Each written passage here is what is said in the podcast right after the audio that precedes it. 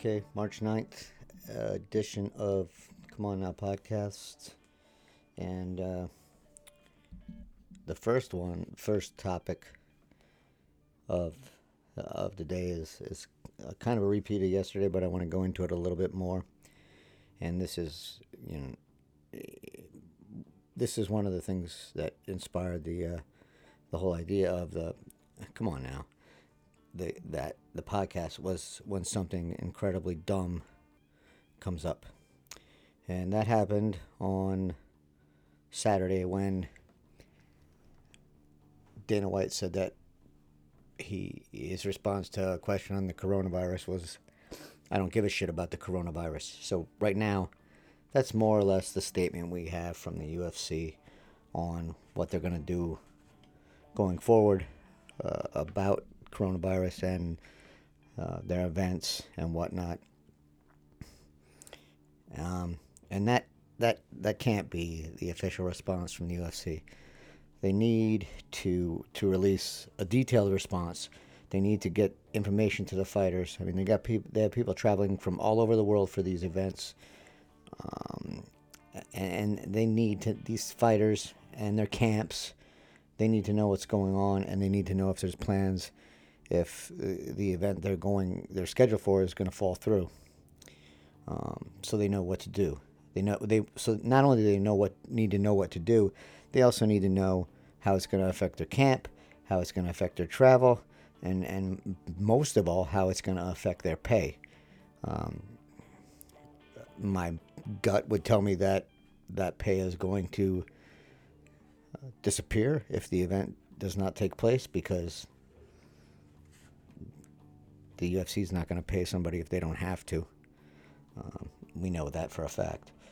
Um, so that's a real that should be a real concern for the UFC if it cared uh, one iota about its independent contractors.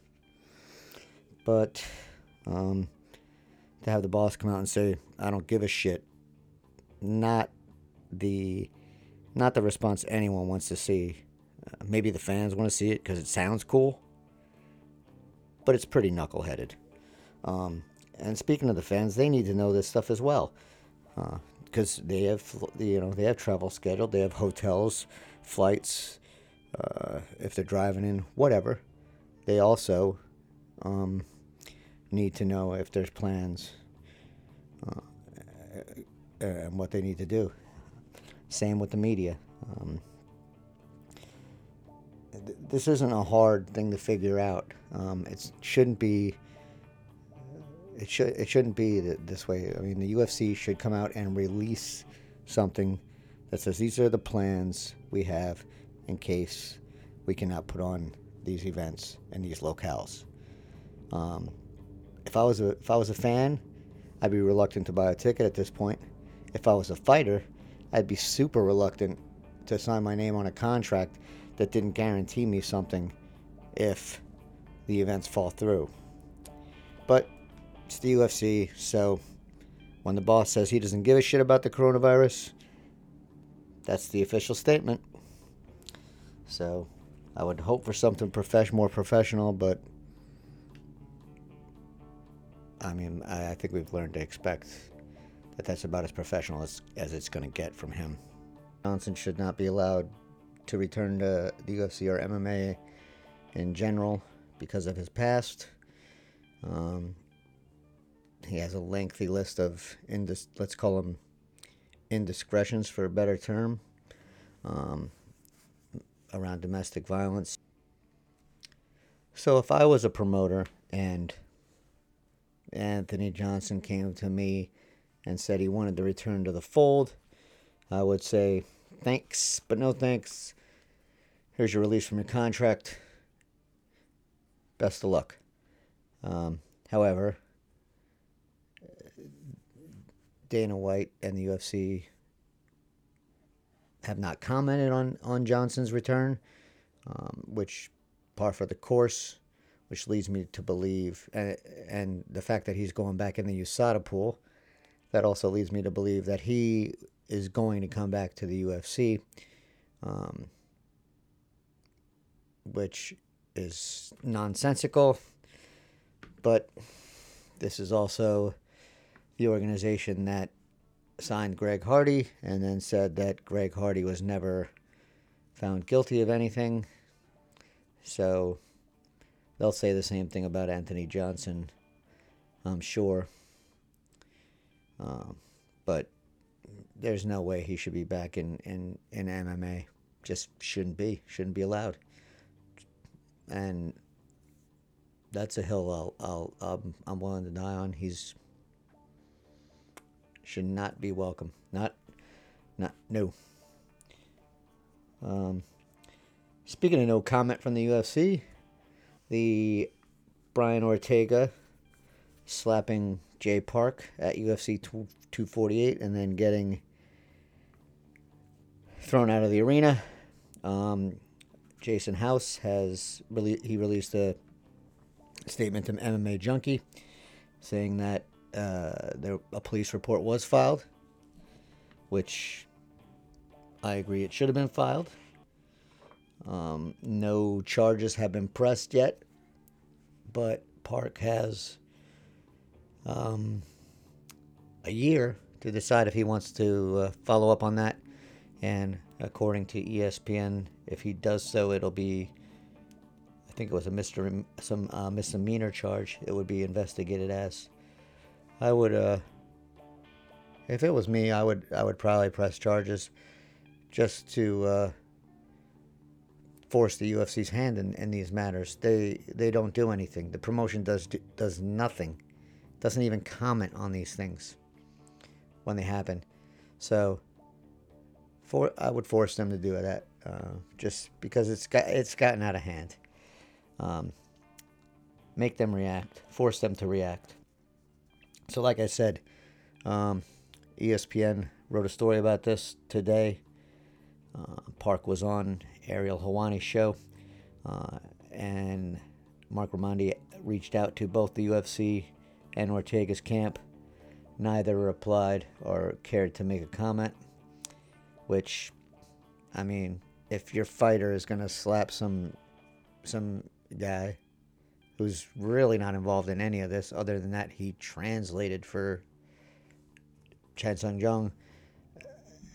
Maybe have a comment ready for that. Maybe, you know, at least say it's going to be investigated. It could be, you know, that's easy. Just say that. But nope. No comment. Um, which oh look at that segs right segues right into the next uh, topic, which is um, Islam Makhachev's tweet that I, I, don't have it in front of me, but it was more or less that MMA is not a women's sport, which um, is sexist, wrong, and stupid. I mean, I don't know how you can. I don't know why that statement is made by anyone. And I saw fans, you know, in support of that. I saw a lot of support of that online, um, just some real boneheaded responses to that. Um, so my and people who think that it's, you know, I, I see it's just an opinion. It's you know everyone's entitled to an opinion, but I would ask you, I would ask anyone, take you know take the the, the woman part of that out of there and just replace it with any uh, a race, a creed, a religion, any of that, and then tell me that's an acceptable thing to say. It's not. It's just not. Um, and that fight was a good fight. It was, great, it was a great fight. Um, and it, it's going to go down as one of the best title fights in, in UFC history. I'm pretty sure that one is going to stand the, the test of time. Um, and that's not the best women's title fights. That's just the best title fights. So if you have an opinion that's, you know, wrong, sexist, racist, xenophobic. How about you think about keeping that one to yourself? Back to a real, another real, come on now. It is Justin Gaethje. Let me see here, pull it up here. Um, Gaethje was asked what he would do if uh, he didn't get the Conor McGregor fight. And his response was, and this was from an ESPN story. His response was, "I'll get fired. I'll punch um, Dana White in the fucking nose. If you're gonna take away an opportunity off my table, then I'm going to fucking fight you. I don't know what you want me to do." So, to Justin Gaethje, come on now. No one's punching Dana White in the face. It's just not gonna happen. So let's. I know it sounds good. It sounds tough. but not going to happen. Come on now. And it's time for another. Come on now. And this one goes out to Ali Abdelaziz. So uh, this is back at the end of February. Um, I guess there was a back and forth on Twitter with Usman and um, Jorge Masvidal's manager, and Abdelaziz got involved with it, and he wrote, "Simple, simple. If you call the police and press charges, you should never talk shit on the internet, fake ass gangsters."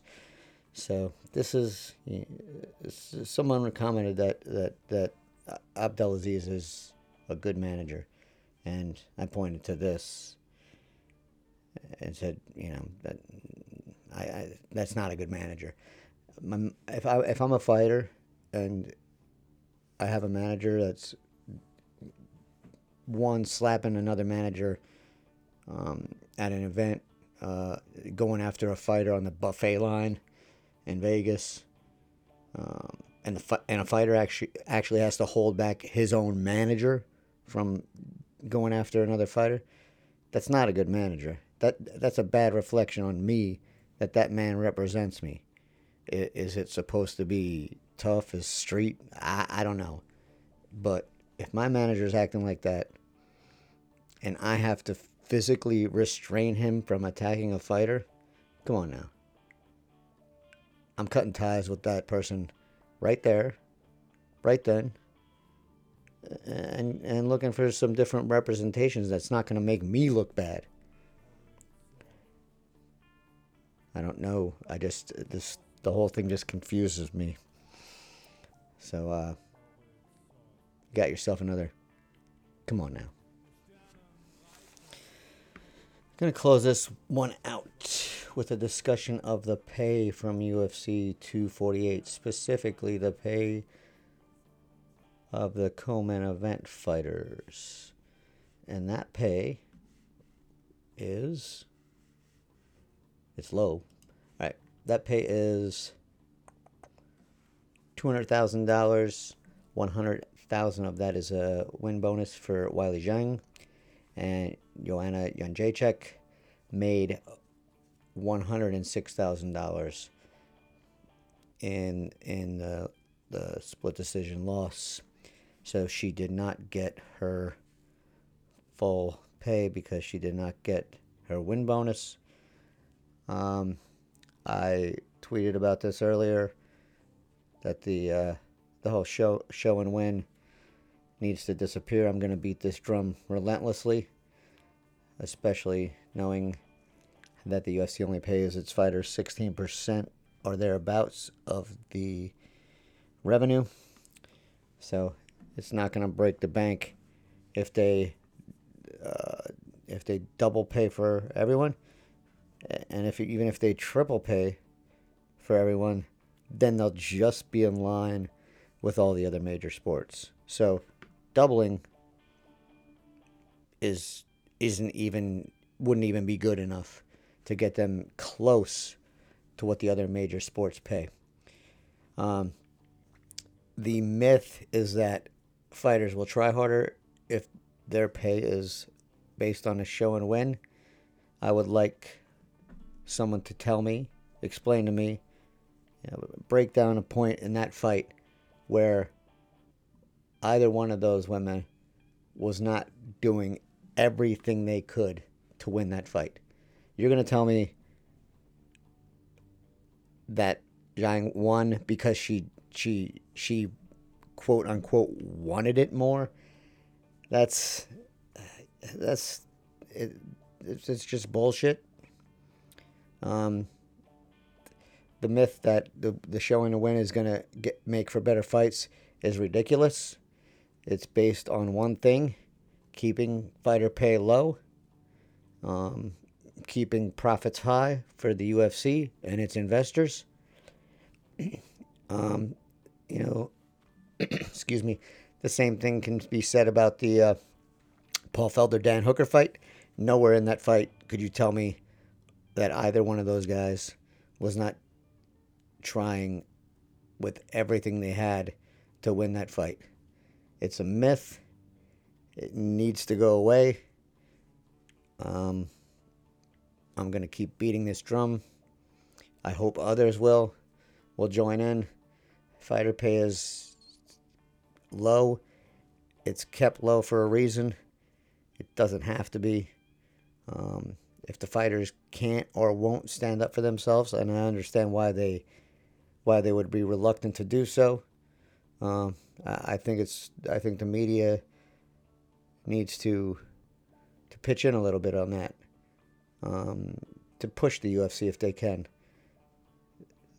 There's no reason that an investor in the UFC should make more than uh, these th- people fighting for a title. It, it, they just it, it shouldn't be.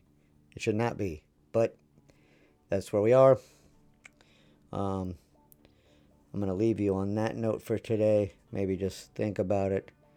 Uh, and, you know, media folks, fans, I would ask you to push the UFC to, to raise the pay, uh, especially in a five round fight. A five round fight should not pay the same as a three round fight.